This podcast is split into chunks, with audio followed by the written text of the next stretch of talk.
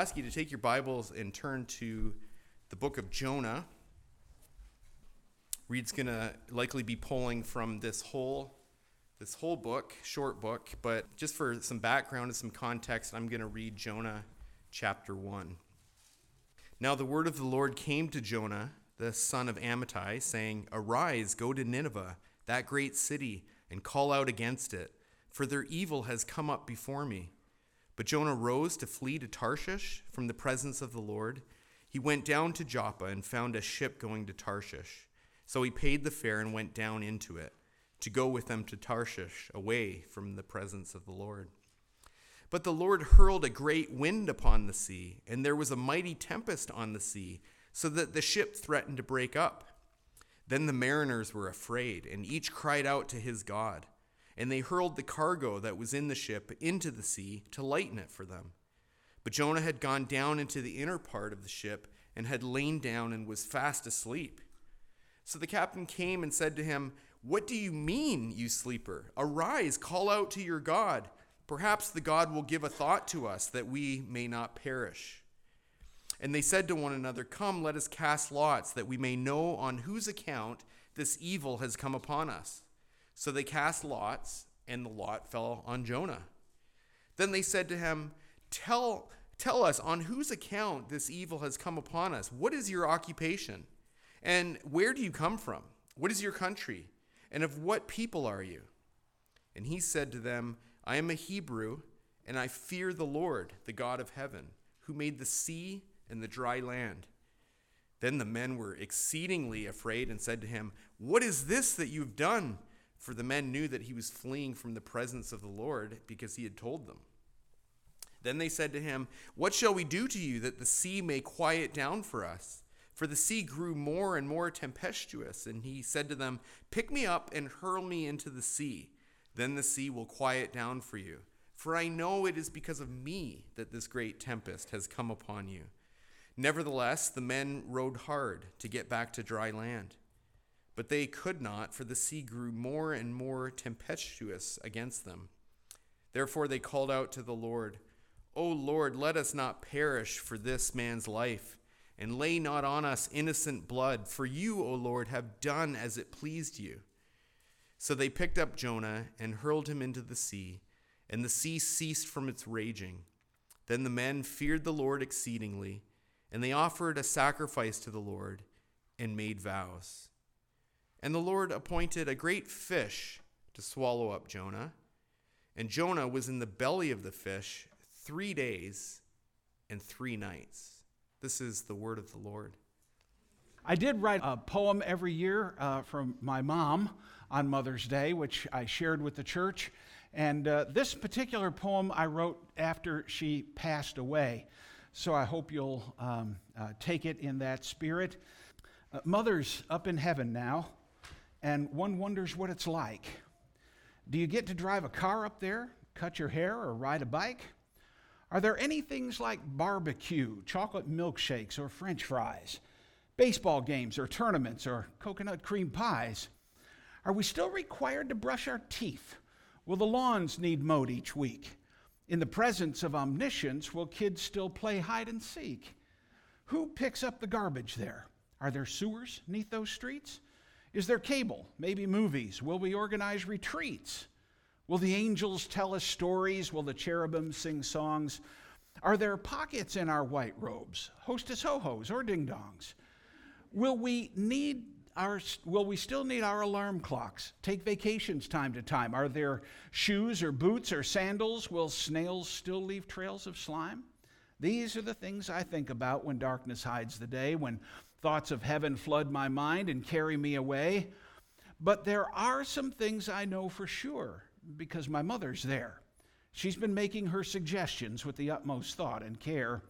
No one at a banquet there, St. Peter not excluded, can take a seat till mother says. Let no one be deluded. There's macaroni salad there, the kind that mother makes. That means for sure there's Hellmann's there and whatever else that takes. I know that there is juicy fruit e'en there in heaven's door, because I'm sure she took her purse and it's full with earthly store. I know that there are goldfish because even Zion needs its crackers, and mom will turn the angel host into full fledged heavenly snackers. Baggies of every size and shape will be bountifully supplied so that every feast will end with all leftovers bagged and tied. And there's Christmas decorations strung from clouds, both high and low, and piles and piles of coupons, though where to use them no one knows. Yes, heaven's been a different place since the time my mom's been there. No doubt it's been the first time that there's ever been a scare. Last, I think about the joy I'll have to see her face with glory lit when she'll greet me at my coming home and she can tell me where to sit. Happy Mother's Day, Mom. Jonah.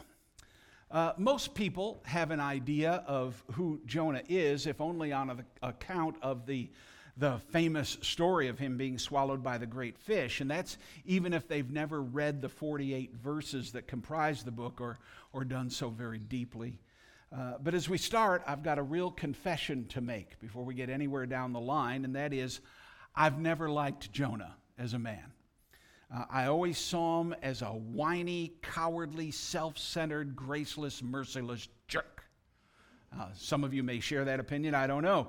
And I think most of us have one or two biblical personalities or personages that we admire and would love to emulate uh, or identify with in some way. Uh, Abraham or Noah or Joseph or David. Young men like to think of Samson, Daniel, maybe one of the prophets. But I have never in all my life heard anyone say that the person they admire most or emulate, want to emulate, is Jonah. Uh, most Mothers don't want to name their kids Jonah. But in time, I've got to be honest, he has become one of my most admired heroes. Why? I'm not going to tell you till the end. You'll have to wait. So, um, I'm going to set my timer now, which my daughter says is the most meaningless act in the cosmos, and we'll see where we go. Uh, so, for now, I just want to take a, a, quick survey of the entire book's contents. As you know, it's only four chapters, it's short, and those chapters really make a very neat outline all on their own. You don't have to, to be very constructive there. But just to recount the salient points for those of you who may have forgotten or, have never heard entirely, the account runs like this Jonah was a Jewish prophet to the northern kingdom of Israel after its uh, civil war. And he's called by God to preach to the capital of the Assyrian Empire, which is the city of Nineveh. Jonah thinks this is a really bad idea, since this foreign empire has shown previous signs of aggression toward Israel and toward other nations. And, and so Jonah tries to run away by, um, by ship, heading out into the Mediterranean. He's nearly 600 miles in the opposite direction of Nineveh when he gets aboard that ship. The ship then encounters a deadly storm, as we just read in that first chapter, which the sailors discover is the result of this fleeing prophet uh, being on board. And following his counsel, they jettison him from the ship. Jonah then is swallowed up by this divinely appointed fish and he endures three days and three nights in the belly of that thing being ingested. While in the fish, he repents and prays to God. And then the fish regurgitates him on shore, and he begins the 550 mile or so journey on foot to Nineveh. Lots of time to think and to process. Jonah finally reaches Nineveh and he preaches to them about God's judgment. And from the leadership on down, they believe him. They believe the message that he brings to them, and there is sweeping repentance in this great pagan city. And so God spares Nineveh in response to their repentance. So then Jonah laments God's willingness to show mercy on these pagans. This is a place where I identify with Jonah, by the way. And God confronts Jonah regarding the hardness of his heart. It's quite the, quite the account. And I want to proceed this way. Rather than exegete one particular small portion out of, out of the book, I want to, uh, since we've only got one stab at this, I, I, I want to go through the narrative and then just point out some major concepts that are important for us to grasp and maybe some additional applications along the way. Now, the first verse actually tells us quite a bit about Jonah. Uh, 1 1 reads Now the word of the Lord came to Jonah the son of Amittai. And thanks to that little bit of identification, we get some really useful background on Jonah. Uh, you get that background out of 2 Kings chapter 14. You don't have to turn there, I'll read it for you. But in 14, 23 through 25, it reads In the 15th year of Amaziah, the son of Joash, king of Judah, Jeroboam, the son of Joash, king of Israel, began to reign in Samaria. Samaria was the capital city of the northern empire after the uh, civil war. And he reigned 41 years. And he did what was evil in the sight of the Lord. He did not depart from all the sins of Jeroboam the son of Nebat which he made Israel to sin. He restored the border of Israel from Lebo Hamath as far as the sea of the Arabah, according to the word of the Lord, the God of Israel, which he spoke by his servant Jonah, the son of Amittai, who was from Gath Hepher. So, as we see in 2 Kings, Jonah was already an active and an important prophet. He already had a prophetic career when this call came to go to Nineveh. He wasn't a novice. But one of the key aspects of being a prophet of God, and you probably know this from your own study, is that whenever whatever a prophet of God prophesied had to come to pass, and if it didn't, Israel was not to regard him as a prophet anymore. That's a pretty heavy responsibility. We read that in Deuteronomy 18, uh, where God says, But the prophet who presumes to speak a word in my name that I've not commanded him to speak, or who speaks in the name of other gods, that same prophet shall die. And if you say in your heart, How may we know the word that the Lord has not spoken? When a prophet speaks in the name of the Lord, if the word does not come to pass or come true, that is a word that the Lord has not spoken. The prophet has spoken it presumptuously. You need not be afraid of him. Don't regard him. Uh, that might have some real current application. I'll leave that to you in your television viewing. Now, but this is going to play a, a really vital role in how we view Jonah's dilemma later. So don't let go of that thought. We're going to come back to it. So we go back to verses 1 and 2. Now the word of the Lord came to Jonah, the son of Amittai, saying, Arise, go to Nineveh, that great city, and call out against it, for their evil has come up before me. Here then is the first issue, and I've already outlined it a little bit, but let me repeat. Jonah is a Jewish prophet. He's ministering in and around Samaria, the capital of, of northern Israel. And so, for obvious reasons, he has no vested interest in preaching to a pagan nation. In fact, he has no precedent for a prophet of God at this point preaching to a pagan nation. And at that, Assyria was a, a nation that had already shown aggression toward Israel, as well as some of its neighbors.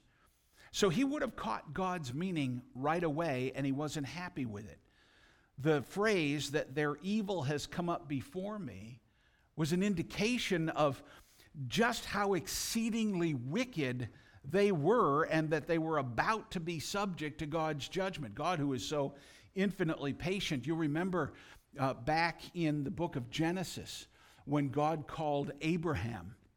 And Abraham wanted to know how what proof was that he was actually going to have this son by miraculous means that was going to come from from him and Sarah. And God said, Well, the proof is, and this is one of the things God always does, if you're looking for proof, God's proofs tend to be promises. And so the proof is only proof to you if you actually believe it and take it as a promise. And that's what he says to, to Abraham. He says, Well, what's going to happen is that you're going to go into Egypt and you're going to be captives there for about 400 years. And after that 400 years, I'm going to bring you out. And then he tells him why it's going to be such a long time. Hmm. Because the iniquity of the Amorites is not yet full. God is extraordinarily patient, even with the pagans. I know that for sure because I know how patient he is with me. And, and Jonah knows that, and he doesn't want God to be patient with them. I don't blame him. He doesn't want to see God spare them in any way. He especially does not want to be the instrument through which they receive God's mercy. Side note I wonder who we're unwilling to be God's vessel of mercy and why. Just something for you to think about. So, these are militaristic, expansionistic uh, pagans. One source noted, uh, quote, annual warfare was a national institution, close quote. And they were far more vicious than anything we have ever seen from ISIS or any place, any place else in these last years. They were known for extreme and excessive brutality. In fact, in a hundred years or so down the line, after this all takes place, these same Assyrians are going to come back and decimate Israel, raze the capital city of Samaria, and deport nearly 30,000 of its inhabitants. These aren't nice guys. Israel, in fact, would never recover from that terrible time. That said, then, Jonah doesn't respond well. He responds more like I would. So you get it in verse 3. Jonah rose to flee to Tarshish from the presence of the Lord. He went down to Joppa and found a ship going to Tarshish. So he paid the fare and he went down into it to go with them to Tarshish away from the presence of the Lord. And if you're keeping notes, uh, this is the first lesson that we get in Jonah. It comes to us in these first two verses the revelation and responsibility. We all, as Christians, are responsible for the word that God has revealed to us. It isn't just the prophets who have this responsibility, it's you and me. Once we've heard and known God's will expressed in His Word, we're now responsible for it in our lives. The question is, what are we going to do with it? We can't remain indifferent to it. We, we can't pick and choose what we want to believe and what we want to receive versus what we don't want to believe and don't want to receive. When God speaks, we're responsible for hearing. And the question is how do we respond when we know what God has said in His Word? It's an important question. In Jonah's case, he responded by trying to ignore it. I've done that. Maybe you have too. By running the other way, by just refusing to pay attention to it. And we might ask ourselves today, again, a little side note here how are we responding to the Word of God in our lives and the demands that come with knowing that Word? We put the word demands in there. It actually should be the word privileges. But nevertheless, we do have to wrestle with this reality. And just a short reminder here, a small reminder, especially in, in light of our current in evangelicalism in America today. Um, I don't know about you, but uh, have you ever been in a place where you've tried to say, God, I can't discern your will for this particular situation? The wonderful thing about serving God is we're not responsible for what He hasn't revealed, we're only responsible for what He has revealed. You pay attention to what He has, He takes care of what He hasn't. It's why the Word of God is so important to us as believers. It's not a document just filled with nice suggestions and sage advice. It's God speaking to His people, and it demands a response from us in everything that it addresses.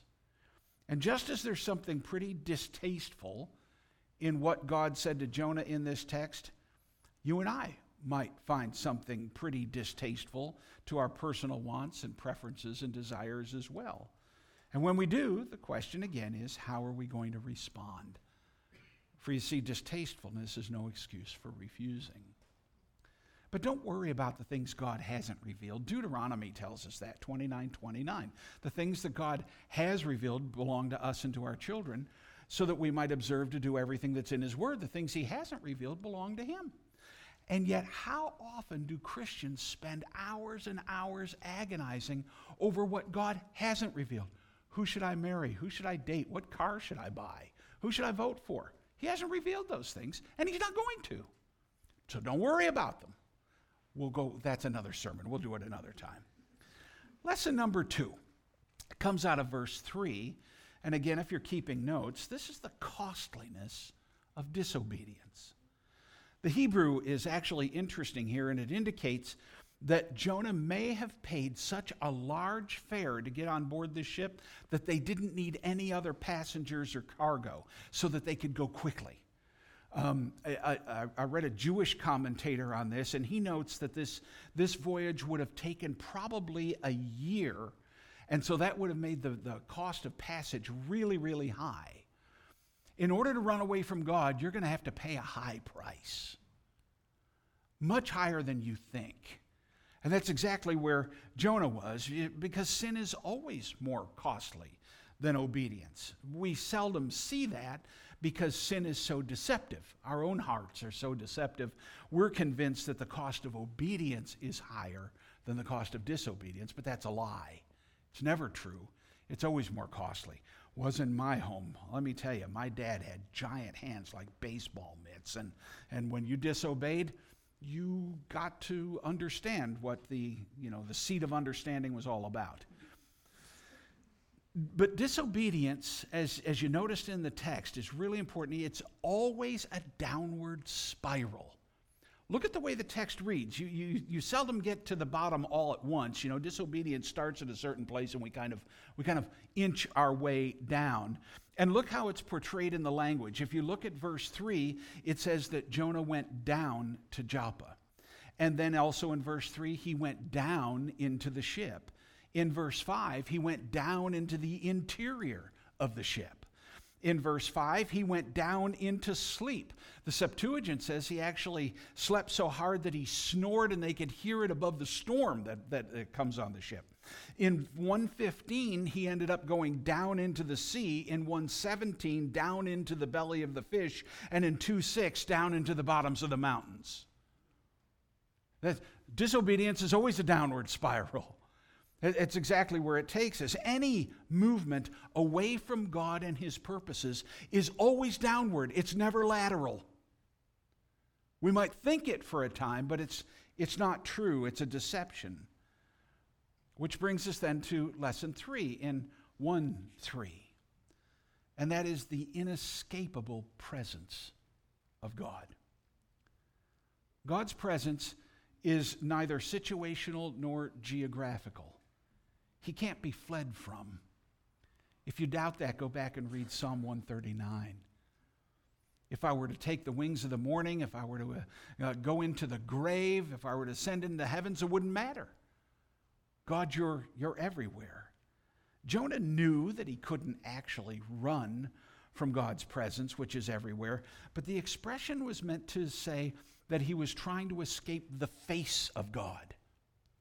He didn't want to face God with what was going on. He ran in an effort to refuse to submit to what he knew was God's will, to flee from serving him.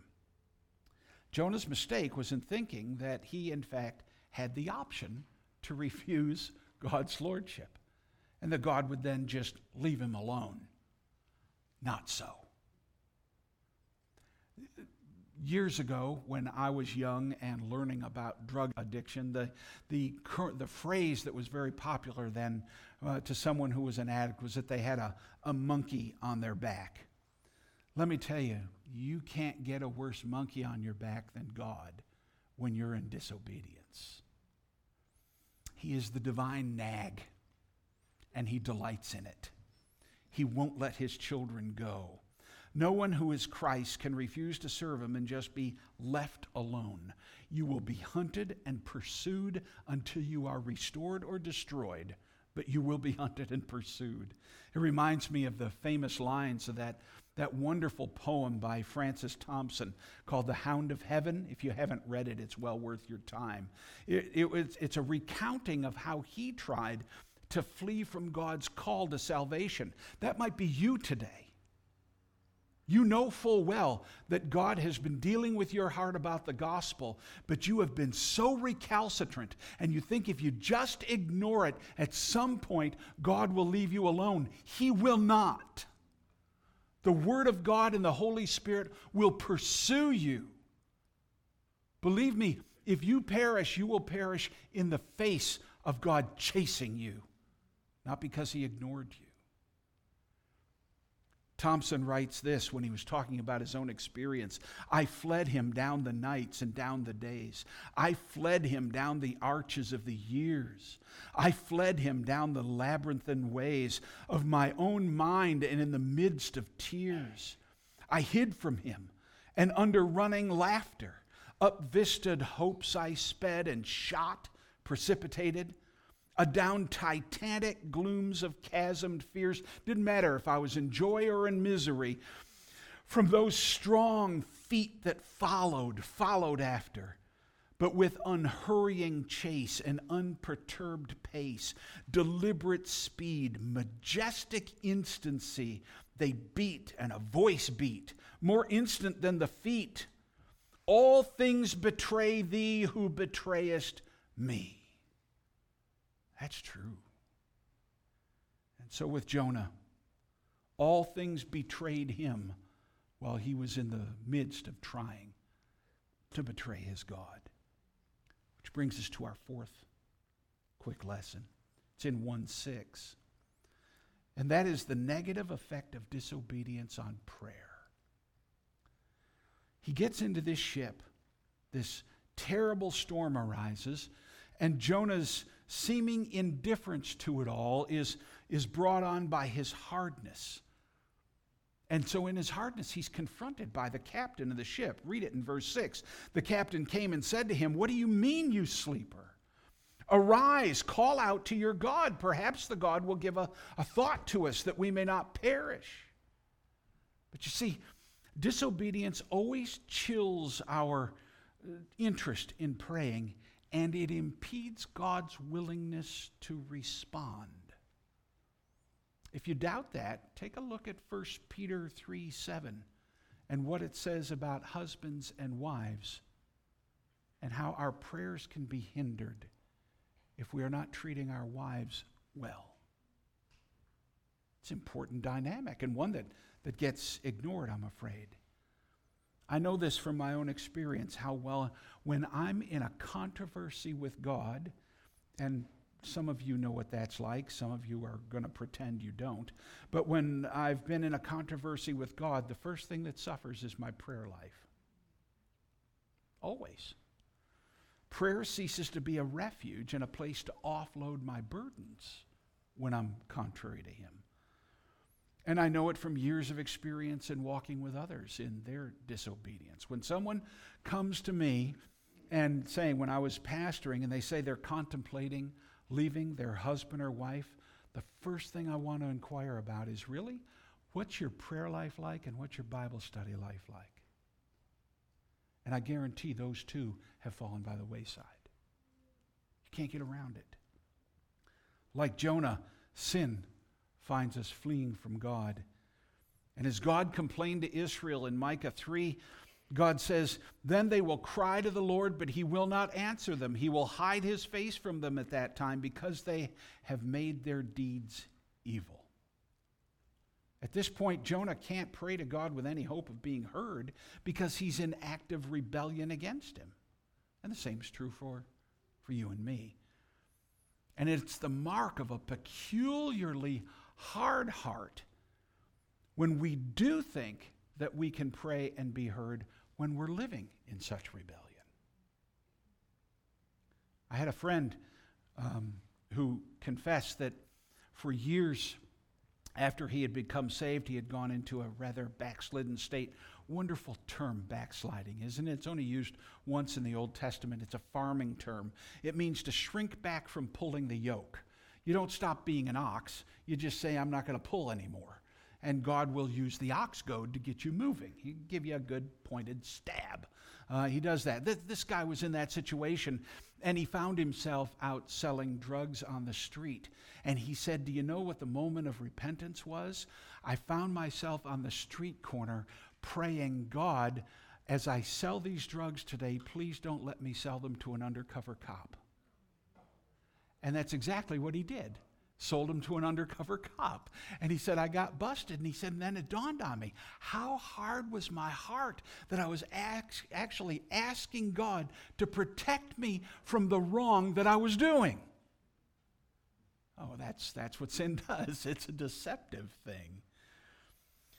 Even Jonah knew better than this, so that from the beginning, Jonah refuses, it seems, to, to pray about his issues. We don't see it written anywhere that he did. He doesn't want to go to Nineveh, but he doesn't take his conflict to God and discuss it with him. Instead, he internalizes it and just runs. Bad move. So on the ship, when the wind and the waves were about to take them, he still refuses to pray because he knows there's a broken relationship here. And it's only after being in the fish for three days that he at last breaks down and finally begins to speak to God. You see, God's turning up the pressure on him every step, and Jonah's refusing every step. Mark it well. When the child of God is disobedient to God, it always affects more than just him or herself. And it often has deleterious effects even on the lost that we encounter in our rebellion. Here were these men on this ship in terrible danger because of the disobedience of the believer. What a tragic thing. God save us from impacting others with our sin who seem to us to be outside the circle of our interaction with God. The world needs us to be walking with Him. They really do. Which brings us to number five. It's in verse 12. And it's how disobedience distorts reality. Look at verse 12. He said to them, Pick me up and hurl me into the sea, and then the sea will quiet down for you, for I know it's because of me that this great tempest has come upon you. So when Jonah sees that his disobedience is bringing all the problems that it's bringing on them, he makes this staggering choice he would rather die than repent and obey. How distorted is that? How twisted is that? I find this terribly searching, though. I have to ask myself, when I, what sin am I so tied to that I'd rather die than let go of it and grow further in the image of Christ? Maybe, maybe you've got one that you need to think about in those terms. Anyway, in the belly of the fish, Jonah will repent of his sinful action. But make no mistake, at this point in the story, he's not yet repented of the sinful heart and the motivations behind the action. This, isn't a fully turned around man yet. We'll get there. So we learn here, too, that sin can never be dealt with merely on the basis of modified behavior. That's not sanctification. Sanctification is when we begin to pursue holiness as naturally as God does, out of a changed nature, not out of mere modified behavior. That's what it means to be conformed to his image, to be made like him. Because God never does anything because it's right, he does it because it's his nature. And can you imagine that's where he wants to bring you and me? What an astounding privilege that is that we would be that transformed. Jonah's not been thoroughly dealt with until at the end of the book when he finally hears God's heart and not just his command. And it's the woeful reality that many serve God in action while their hearts remain untouched and inwardly as contrary to God as ever. There's a story about a dad and his five year old daughter who were about to go for a car ride. She rebelled at having to sit down and put on the seat belt, and she wanted to stand up on the seat instead. Finally, when dad wouldn't relent, she sits, but has this really angry look on her face. And her dad says to her, Well, thank you for sitting and wearing your seatbelt. And she quickly replies, I'm still standing up inside. I think that's where a lot of us are in serving God. Uh, we profess Christ, we play the role of Christian, but inwardly we're bristling at God and His providences and His dealings with ourselves and with others. I have a friend who's part of the Fire Fellowship of Churches. This last November, it's not my notes, this is a freebie, so I, I take it off my time. Um, uh, he pastors down in uh, just outside of Toledo, Ohio. Uh, and Greg uh, got COVID, um, and he landed in the uh, intensive care unit. And he was in a coma for the next uh, eight weeks. They finally had to put a tracheotomy in him to get him to breathe. In the process, uh, there was a problem with the way they had put some of the IVs in, and it had cut off circulation, and so they've had to remove the first three fingertips from his hands. They've um, taken those off. Uh, he just went home last week after, after 16 weeks in intensive care. He's learning how to talk again. He's eating food, solid food for the first time. Uh, he's very happy about the fact he's lost a lot of weight. Um, he's, he's learning how to walk again uh, because he hasn't been able to walk. And he texted me the other day. Just grateful for how God had spared him. No complaint. No argument with God's providence in his life because he knows the heart of his God and can trust him. I was rebuked when I read it because I think of how easily I complain. You know, we kid about as, as pastors, you, you sometimes you don't want to ask somebody how you doing because you'll get an organ recital. Well, my kidneys are bad, my, my liver's bad, my heart's doing this. You know, they'll go through the litany of their organs. But um, there was none of that in Greg. I said, Oh God, you know, let me let me see this brother and take something from his from the modeling of his trust in you and willingness to say, This is in the providential hand of my loving Father. I don't know how to process it entirely, but I know him. All the while, we sometimes fail to hear God's heart and uh, this distorted way of looking at ourselves and God's ways, like Jonah. Throw me overboard, but I don't want to repent. Well, Jonah finally shifts at the end, but what difficulty he endures until then. Even, even as you get close to the end of the book, nothing can please him. Nothing can make him happy. Nothing can keep him from investing too much happiness in temporary comforts and too much sorrow in their loss. For his mind is on earthly things. Mercy and grace don't fill his soul. Not yet. Not yet. Lesson six, it's in chapter 2, verses 1 and 2. And there we learn to never underestimate God's willingness to restore the disobedient. Then Jonah prayed to the Lord, his God, from the belly of the fish, saying, I called out to the Lord out of my distress, and he answered me. Out of the belly of Sheol I cried, the grave, and you heard me. Chapter 2 is really a remarkable chapter because the whole chapter is a prayer of thanksgiving. But where is this prayer prayed? In the fish. Not after he's out. You have to ask, how does a prayer of thanksgiving even fit at this point? I mean, he's alive, but where is he? He's in the belly of the fish. So, why this thanksgiving? Well, first, because he is alive, and in fact, he was deserving of, and yet is preserved from the hell from which there's no return. And he's finding at this moment there's something to be thankful for. And thankful, too, for the in the short time it took for Jonah to sink to the bottom of the sea and to make a most guttural and primitive cry, God heard him and put him in the fish. Yeah, it's hot there, it's smelly there, it's dark and it's uncomfortable, and the future is uncertain, but it is not eternal separation from God under his undiluted wrath.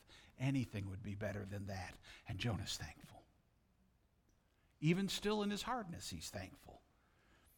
When one has been so close to utter destruction, being saved by only an inch, that's a cause for celebration. And maybe this is someone here today. You're smarting, you're reeling from the after effects of sinful choices on your part. That might be you.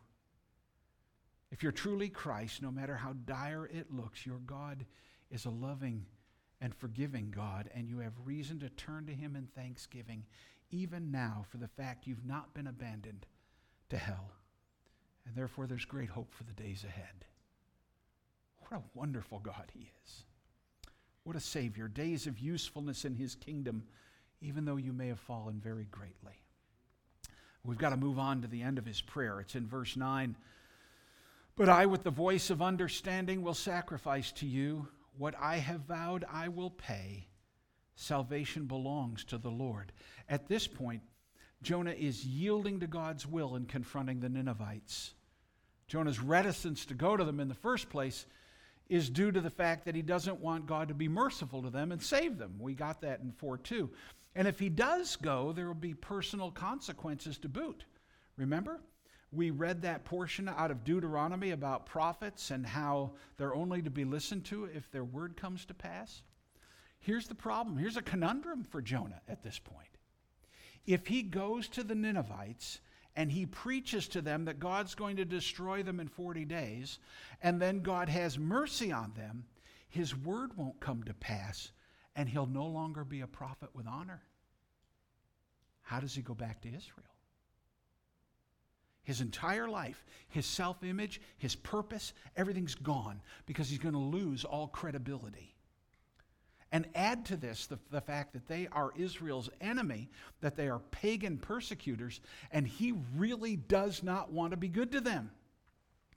But at the end of the prayer, he relents from trying to stop God's arm and he confesses that salvation is not his either to withhold or bestow, but that salvation belongs to the Lord and he can give it to whoever whom he sees fit.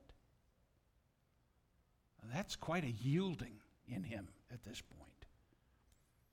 Our desires for or against notwithstanding, God is capable of saving anybody, even those that have been worse to us. God could save Vladimir Putin.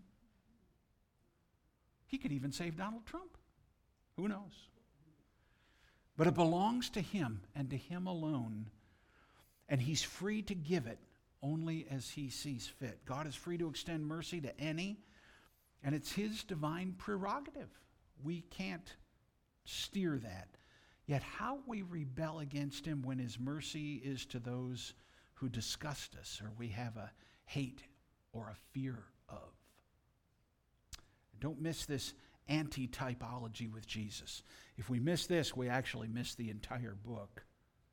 Jonah wants no part in rescuing his enemies, while Jesus comes willingly to die for his enemies. Romans 5:10 While we were enemies, we were reconciled to God by the death of his son. What a redeemer. Jonah flees from what's uncomfortable and distasteful, while Jesus willingly drinks the full wrath of the Father. Jonah has no compassion on a 100,000 plus lost people. Jesus has compassion on unnumbered multitudes more. Jonah faces rejection, but Jesus faces actual death. You know, the Nineveh was hundreds of miles away from the shore of the Mediterranean. Jesus crossed the gap of space and time for us. I've heard others mention, you know, must have been quite a spectacle to see Jonah belched up on, on shore. I'm sure it was, but none of the Ninevites saw it. Like I said, he was 500, 600 miles away. They didn't see this, this divine sign. His preaching alone would have to suffice. But this he knows full well salvation belongs to the Lord. Lesson 7 in chapter 3, verses 6 through 10. And it's just this the true repentance is more than saying, I'm sorry. Jumping ahead for time's sake, we, we all know that Jonah eventually gets to Nineveh and he preaches, and there's pervasive repentance on the part of the people. Let me read just part of that. I'm picking up in verse 6 of chapter 3. The word reached the king of Nineveh, and he arose from his throne, removed his robe, covered himself with sackcloth, and sat in ashes. And he issued a proclamation and published through Nineveh By the decree of the king and his nobles, let neither man nor beast, herd nor flock taste anything let them not feed or drink water, but let man and beast be covered with sackcloth. And let them call out mightily to God. Let everyone turn from his evil way and from the violence that is in his hands. Who knows? God may turn and relent and turn from his fierce anger so that we may not perish. When God saw that they did, what they did, how they turned from their evil way, God relented of the disaster that he had said he would do to them, and he did not do it.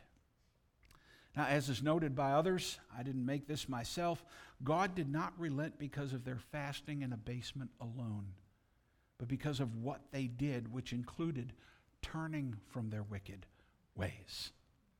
That's repentance. God saw their sackcloth and their fasting. Uh, listen, listen, this is a Jewish commentator, if you can imagine. Brethren, it is not written of the men of Nineveh that God saw their sackcloth and fasting, but that God saw what they did and how they turned back from all their evil ways. Close quote. Even the pagans understand that's true. The, the comedian Tim Conway once relayed an experience where he was in a, a shopping mall, and as he was pulling out of a parking space, uh, a woman wanting to take his space tried to squeeze in and hit his car and damaged it. Uh, she backed up a little bit and then she rolled her window down and leaned out and said, Hey, I'm, I'm sorry. And he said, Okay, uh, I need your insurance and your personal information. And she said, Well, I, I said I'm sorry. And he said, Yeah, but we, we need to settle this. You damaged my car. And she said, Oh, I know I did. I fully agree. And I said, I'm sorry. Well, she was not going to relent on this, and neither was he. And uh, to his own uh, sadness, he jumped up and down on the top of the hood of her car until it caved in on the engine, and then the police came and he got arrested as well. It wasn't the, the best way to, to solve that particular difficulty, but the, the, the idea is just this just saying I'm sorry isn't repentance. Something else has to, has to occur here. Repentance entails changing action, changing course. You read that in real detail in Ephesians 4 25 through 32. And each of the, the, the examples that Paul gives there, there is a ceasing from doing what was wrong to doing what was right, but because there's a change of heart and mind. And that's, that's really what needs to be going on here. You know, do you have a problem with stealing? Don't just stop stealing. Labor to have enough to give surplus to others generously. But opposite thought processes and behaviors are integral to true repentance, not just expressions of being sorry. Being sorry and remorse is good, but it's only half the equation, which leads us to lesson eight, because we need to close this down soon. It's in chapter 4, verses 9 through 11. Never underestimate God's willingness to forgive. As we come to the end of the story, we see a miserable Jonah hacked off at the fact that God is merciful to these wretched pagans. He is not happy. God has withheld his judgment, has listened to their repentance, and Jonah's ticked off. So he sits down outside the city to see what would happen. And there in the blazing Iraqi sun, God graciously provides some shade for him, which makes him happy. And then God takes the shade away the next day, which makes him angry. And God has to help him get some perspective. Perspective on what's really what really ought to make us sad or angry or glad by sharing God's own heart and mind. So we read how God confronts him. Look at verse 9. But God said to Jonah, Do you do well to be angry for the plant, the one that brought him shade? And he said, Yes, I do well to be angry, angry enough to die. And God said, and, and I think I can hear a chortle in God while he's responding to him. You pity the plant for which you did not labor, nor, nor did you make it grow, which came into being in a night and perished in a night. And should I not pity Nineveh, that great city, in which there are more than 120,000 persons who do not know their right hand from their left, and also much cattle. As has been well said by others, we're far greater sinners than we're willing to believe, and God is a much more merciful God than we're willing to believe. What a compassionate heart He has on the lost. How we misread His word when we make lost sinners our enemies rather than having compassion on the state of their souls and the eternal consequences that lay just before them.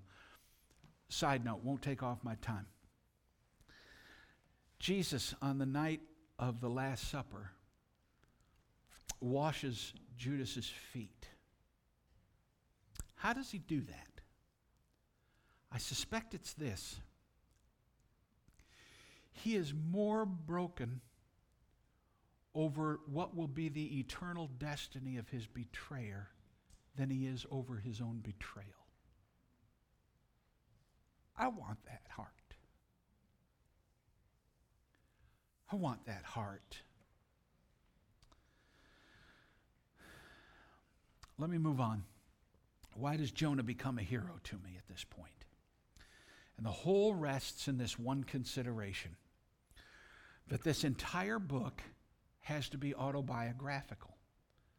Since so much that's related in it, only Jonah could have recorded. Uh, we, we wouldn't know the prayer that went on in the fish. We wouldn't know all the other details. The only way we know that is because Jonah's the one who wrote it down. From that frame, note how it is that when all is said and done, this is how Jonah ends his book God gets the last word.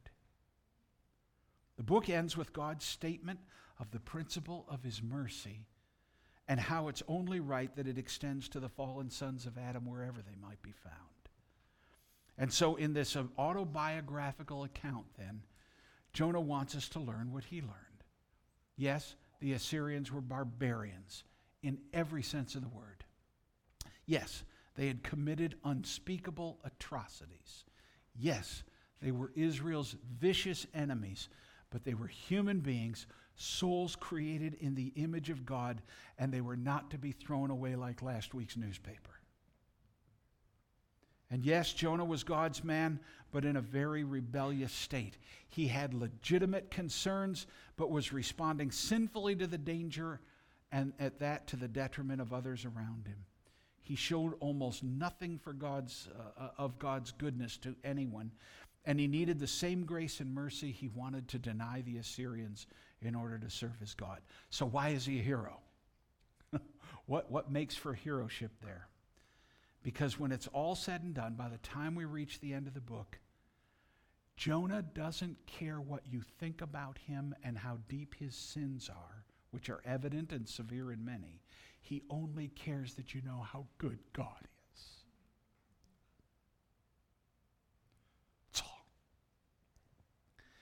He becomes absolutely thoughtless about trying to preserve anyone's good opinion of himself. He wants his readers, at the expense of any negative thoughts we might have about him, to see a God who is so gracious and so kind and so merciful, and who so much delights in showing mercy to the lost that it's staggering. Reminds me of that quote from George Whitefield let the name of Whitefield perish so long as God is glorified. That's where Jonah is at this point. I'm laying, I'm laying it all out there so that you can see how good he is. So I can paint the glory of God against the black background of my sin. It's a text both of restoration for fallen saints and for the salvation of lost sinners because of how he glorifies his God and gives him the last word. And this can only be found in the person and the work of God in Jesus Christ. It's utterly astounding, isn't it?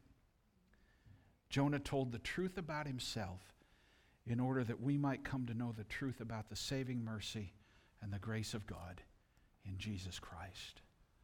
If you're not a Christian here today, that's the God we want you to know.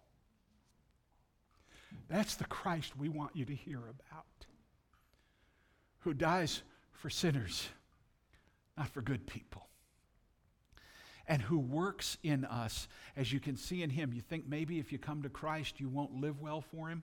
Yeah, Jonah's the poster child for blowing it. And see how good God is in restoring him, in using him. And maybe, Christian, here today, you've, you've been in Jonah's place. You've been running. You know you've been running. You've been really refusing what you know is His will as it's been expressed in His Word. Let me tell you, He hears prayers of repentance. He honors those who repent. Your days of usefulness aren't over.